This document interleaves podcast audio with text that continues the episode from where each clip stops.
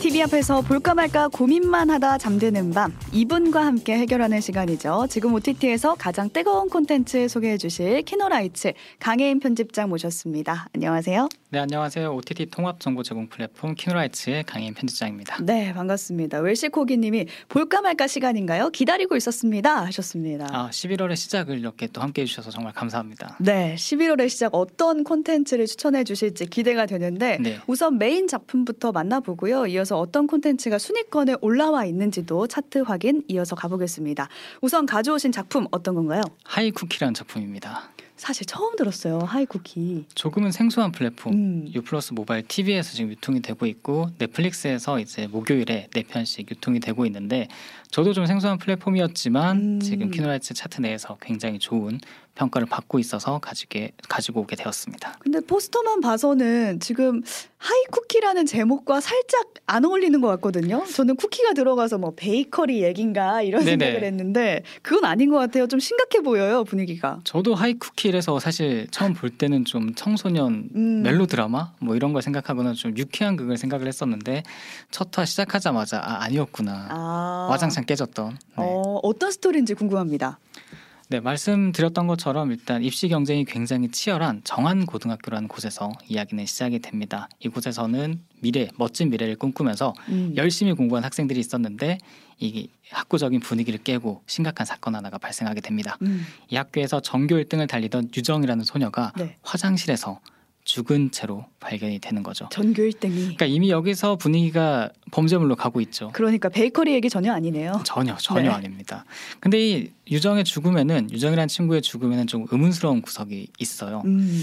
하나는 몸에 외상이 하나도 없습니다. 그리고 스스로 목숨을 끊은 것 같지도 않고요. 음. 더 이상한 거는 죽기 전에 천장을 바라보면서 황홀한 표정, 미소를 지으면서 죽어 있었다는 거죠. 네. 그러니까 죽을 때 기분이 생각보다 좋았다. 음. 텐션이 업된 상태에서 죽었다라는 걸 알 수 있고 가장 이상한 점은 이 친구 입가에 쿠키를 먹은 듯한 흔적이 있고 손에 노란색 웃고 있는 굉장히 귀여운 쿠키를 꼭 쥐고 죽었다는 거예요. 저도 쿠키 모양을 봤는데 먹고 싶게 생겼어요.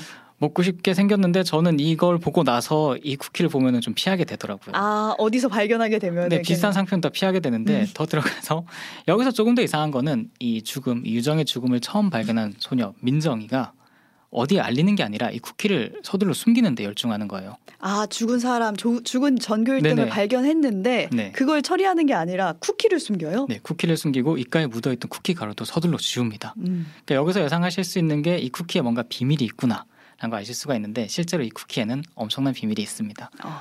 먹게 되면은 먹은 사람의 소원을 이루어 줍니다. 단 어? 상상 속에서만. 아 그러면은 환상 속에서 내 소원을 이루는 거네요. 그렇죠. 먹게 되면 일단 평소에 가지고 있던 불안감이 없어지고요. 음. 기분이 굉장히 좋아지고 집중력도 엄청나게 높아지게 됩니다. 그 결정적으로 본인이 평소에 꿈꿨던 순간들이 눈앞에 쫙 펼쳐지게 되는 거죠. 아 여기까지 보면 너무나 이로운 그런 쿠키라고 생각할 수가 있는데 이 쿠키에 이 쿠키에 뭔가 단점 그러니까 좀 과다 복용을 하게 되면은 죽음에 이를 수도 있는 리스크가 있어요. 이제 그런 경우가 유정이라고 할 수가 있죠. 아, 리스크가 굉장히 큰데요. 네, 여기까지가 이제 쿠키에 대한 이야기였는데 그렇다면 이 민정이는 음. 과연 이 쿠키를 왜 숨기려고 했으며 음. 이 쿠키는 누가 만들어서 학생들에게 전달했을까요? 이런 정체를 알아가는 이야기가 하이쿠키라고 할 수가 있습니다. 네. 그러니까 먹으면 환각에 빠지고 많이 먹으면 어쩌면 죽을 수도 있는 쿠키. 네. 여기까지 들으시고 벌써 많은 분들이 혹시 마약? 까진님도 마약? 웰시고기님 마약? 와 저도 먹고 싶어요. 뭐 이런 얘기가 저도 먹고 지금- 싶어요. 아니 마약인지 모르고 보내주신 것 같아요. 근데 이거 마약 들어간 쿠키 아닌가요? 드라마 내에서 마약이라고 정확히 지칭하진 않아요. 음. 마약과 비슷한 효과가 있는 것 같다라고 경찰에서 막 얘기하는 부분은 있는데 아직 제가 본 부분까지는 마약이라고 부르지는 않고요. 근데 마치 비슷한 효과를 내는 듯한 쿠키가 등장하는 거고. 누가 봐도 근데 마약을 먼저 생각하실 것 같습니다. 음. 그래서 신기한 게 제작진이 이걸 기획한 지 3년쯤 됐다고 해요. 3년 오. 전에도 물론 이런 이슈가 있었겠지만 이런 약물 이슈가 지금처럼 많이 화제가 될지 몰랐다라는 감독님의 인터뷰가 있었거든요. 지금 워낙 뜨겁잖아요. 최근에 제가 좋아하는 배우분들도 막 음. 이제 이름이 올라가고 있고 너무 안타까운 상황이 이어지고 있는데 네. 어쩌다 보니까 시성이 있는 게 되었다. 그리고 아까 먹고 싶다는 분이 계셨는데 음. 최선아 아나운, 아나운서님도 평소에 피로가 많으실 거 아니에요. 음. 근데 하나 딱 먹었을 때 피로가 다 풀리고 집중력도 높아져. 심지어 내가 하고 싶은 걸 다 하게 해줘. 이런다면은 네, 그리고 마약 검출이 되지 않습니다. 오. 이런 게 있다면 한 번쯤 갖고 싶다는 생각 안 하시나요? 어, 뭐 마약만 아니라면 먹어볼만 하지 않을까요? 아침 저녁으로 먹어야겠는데요. 저도 이 드라마를 보면서 저 쿠키가 갖고 싶더라고요. 음. 근데 여기 이제 그런 전제가 있잖아요. 우리는 저 쿠키를 통제할 수 있을 것이다. 맞아. 나는 과다 복용 안 할 거야. 이렇게. 네, 근데 실제로 이 학생들을 보면은 조금 더 조금 더 하다가 이제 파멸을 맞이하는 거. 음. 그래서 이 작품은 마약이 등장하지만 마약을 옹호하거나 막 찬양하는 드라마는 결코 아니고요. 음. 마약의 위험성을 좀 더 직설적으로 보여주는 드라마가 아닐까 라는 생각에서 시의성이 참 많은 드라마구나라고 음. 생각할 수가 있었어요. 그러니까 소재는 마약이 들어간 듯한 쿠키지만 네. 결국에 이 쿠키를 통해서 우리나라의 입시 현실을 또 적나라하게 보여주고 있는 게 아닌가 싶어요. 그러니까 학생들이 마약, 이 마약이 아니죠. 이 쿠키를 찾게 되는 네. 데는 결국 성적 향상에 대한 꿈이 있거든요. 그러니까요. 저도 이제는 20년 가까이 된 것 같은데 그 당시에는 그런 꿈을 많이 꿨던 것 같아요. 아 진짜 음. 내일은 잠이 안 왔으면 좋겠고 집중도 하고 싶고. 근데 결국 그게 경쟁을 부추기는 사회 때문이라는 생각도 언젠가 했었거든요. 음. 그래서 이 드라마를 보고 있으면은 저런 약물 혹은 마약을 옹호하는 것도 아니고 먹는 행위를 납득할 수도 없지만 음. 이런 상황을 만든 게 사회가 아닐까라는 씁쓸함은 좀 느껴지고 제가 있던 학창 시절과 크게 변한 건 없는 것 같아서 어, 여전하다. 네. 오히려 더 심해지면 심해졌지. 아 그리고 조만간 수능이 있잖아요. 아, 그러네요. 고3 수험생 여러분 모두 수능 잘 보셨으면 좋겠습니다. 네, 힘내시길 바랍니다. 지금 현재 이 드라마가 4회까지 공개가 됐는데 네. 한 편당 그 러닝 타임이 30분 내외라고 하더라고요. 어, 네. 그러니까 그래서- 약간 미드 같아요. 저도 준비하면서 너무 좋았어요. 빨리 빨리 러... 4, 4부작이면 4 시간을 잡고 있는데 네. 한 편당 1화가 40분 정도였고 나머지가 음. 30분 내외였거든요. 그러니까 말씀해 주신 것처럼 기존의 한국 드라마와는 좀 다른 미드 같은 호흡을 보여주고 있고 이게 mid-form이라고 부르더라고요. 일반적인 우리 한국 드라마가 1시간 정도 음. 분량을 가지고 있고 저희가 평소에 소비하는 콘텐츠가 이제 쇼폼 1분 내외 이런 단위를 이제 mid-form이라고 부르고 있었는데 음. 개인적으로 저는 한국 드라마 예전부터 보면서 언젠가부터는 좀 방대한 분량을 소화하기 힘든 것 같다. 음. 20부작, 16부작. 그래서 좀 분량 같은 면을 유연하게 가져갔으면 좋겠다라는 생각을 한 적이 있었는데 요즘엔 그런 변화가 많이 보이더라고요. 이것도 지금 30분 내로 만들었고 네. 지금까지 지금 유플러스 모바일 TV 넷플릭스에서 시청할 수 있는 드라마 하이쿠키를 소개해 주셨는데 볼까 말까 망설이는 분들이 있을 것 같아서 네. 추천 비추천 나눠서 설명을 해 주신다면요. 우선 호흡이 굉장히 짧고 빠르게 전개가 되기 때문에 음. 긴장감이 정말 높다고 합니다. 그래서 키노라이츠 내부에서도 긴장감과 몰입도가 높다라는 음. 평이 쏟아지고 있고요. 네.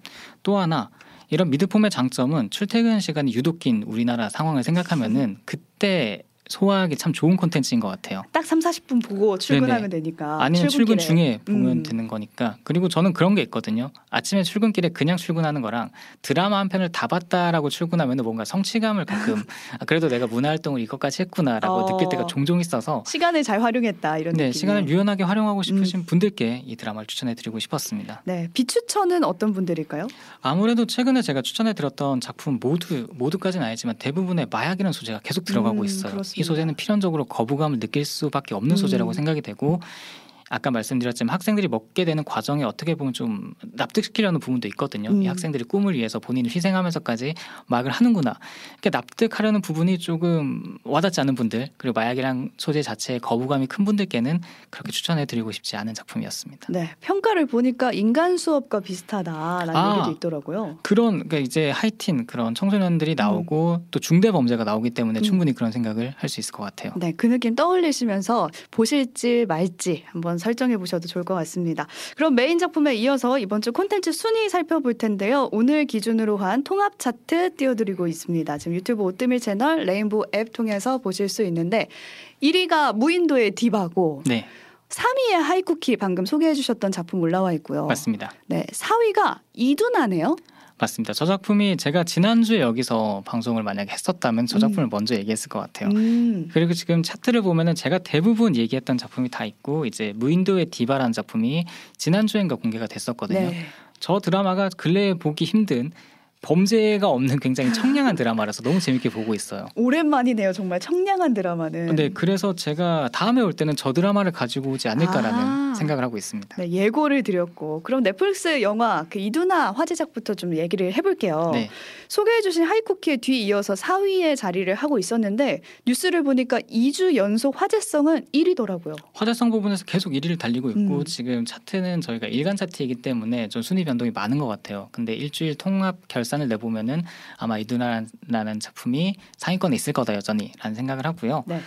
가볍게 이야기를 드리자면 화려한 아이돌 생활을 하다가 불의의 사고로 은퇴를 하게 되고 그 이후에 쉐어하우스에서 조용히 살던 두나가 음. 두나라는 캐릭터가 나오는데 이제 그곳에 또 이사를 오게 된 평범하고 조금은 힘든 생활을 하고 있는 평범한 대학생을 만나게 되면서 일어난 이야기 조금 더 디테일하게 말씀드리자면 멜로 라인을 형성하는 음. 이야기라고 볼 수가 있습니다. 두나는 이제 아이돌이었던 사람인 거죠. 네 맞습니다. 음. 두나가 아이돌이었고 이 역을 이제 현직 아이돌인 현직 아이돌 맞으시죠 수지 씨가 맡았기 때문에 싱크로 싱크로율이 굉장히 높다라고 극찬을 받았 었고요. 그쵸 여기서도 화려한 아이돌이었던 두나가 은퇴하는 장면부터 나오거든요. 네. 네, 이제 활동을 접는. 근데 수지 씨도 미스에이로 활동을 하다가 지금은 그 활동을 안 하다 보니 네. 묘하게 그 맞닿는 부분이 있는 것 같아요. 중간 중간 플래시백으로 무대에서 춤췄던 장면들 음. 그리고 무대를 기다리는 장면들 그런 걸 보고 있으면은 천상 수지 씨가 보이거든요. 음. 그래서 수지 씨가 과, 과거에 이제 가수로 할 아이돌 가수로 활약했던 그 모습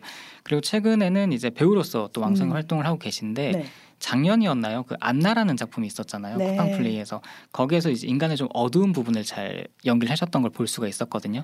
그래서 이 작품 이, 이두나라는 작품은 배우 수지 그리고 아이돌 수지의 그런 다 다양한 모습을 볼 수 있는 음. 종합 선물 세트 같은 작품이 아닐까라는 생각을 하고 있습니다. 네.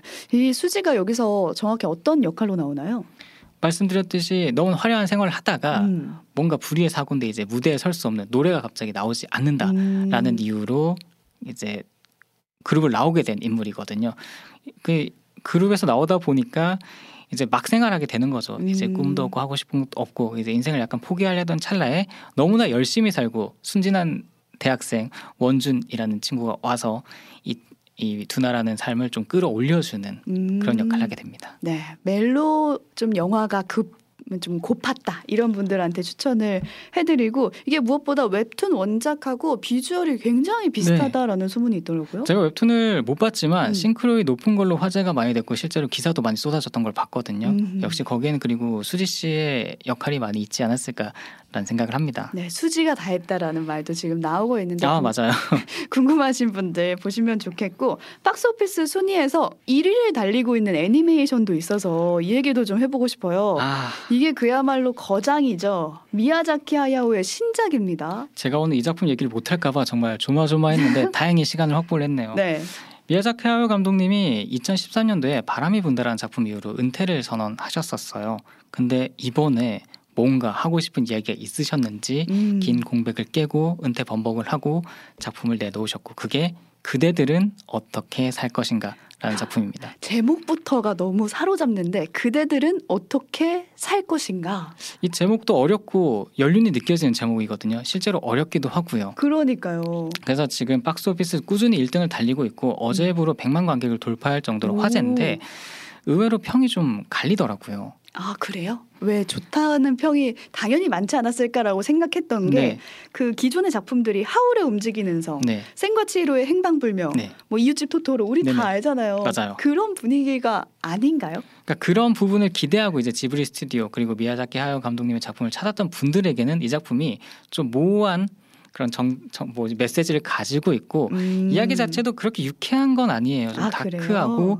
또 저- 세계의 절망을 또 다루고 있기 때문에 좀 밝고 동화적인 분위기를 원하셨던 분들에게는 진입 장벽이 있고 음. 낯설고 좀 심하게 말하면 싫어했을 분도 충분히 있을 것 같다라는 생각을 할 수가 있었습니다. 네, 저는 다른 후기 같은 거 보니까 그대들은 어떻게 살 것인가가 질문으로 이제 제목이 뽑혔잖아요. 네. 그래서 다들 여기에 대한 답을 찾으려고 이 영화를 봤다는 거예요. 어, 근데 답이 없었다는 얘기가 있더라고요. 네 맞습니다. 이 작품은 답을 내리는 작품은 아니고요. 음. 정말로 질문을 던지고 끝까지 질문으로 마무리하는 작품이거든요.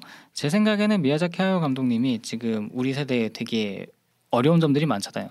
분쟁도 있고 전쟁도 있고 테러도 있고 음. 이런 세상을 보면서 우리 세대에게 뭔가 해주고 싶었던 말이 있으셨을 것 같아요. 음. 그러면서 자신이 여태 연출했던 작품들 그 작품을 이번 그대들은 어떻게 살 것인가에 다 녹여냈거든요. 음. 그래서 지브리의 작품을 오래 보셨던 분들이면 분들일수록 본 그 미야자키 하야오 감독님의 예전 작품들이 더 많이 보이고 그래서 더, 조- 그래서 더 좋아하실 것 같아요. 음. 그리고 그 주인공이 이 네. 감독님 스스로의 자기 이야기다라는 얘기도 있더라고요. 네 어릴 적 이제 군수공장 관련해서 이제 어린 시절에 그 가족 음. 여기 있었고요. 이제 전쟁의 시대를 직접 관통한 분이시잖아요. 근데 이런 부분에 관해서도 이제 국내 관객분들은 이제 일본이 전쟁을 다루는 방식에 관해서 좀 음. 부정적인 입장을 가진 분들도 있더라고요. 네, 지금 많은 분들이 댓글도 보내주셨는데 서영전님이 맨날 친구들끼리 제목을 다르게 부르잖아요. 언제까지 이렇게 살 거냐 등 이렇게 아, 제목이 맞아요. 어려워가지고 웰시코기님이 이게 바로 그 제목 기억하기 어렵다는 그 작품인가요?라고 보내주셨네요. 저희 오늘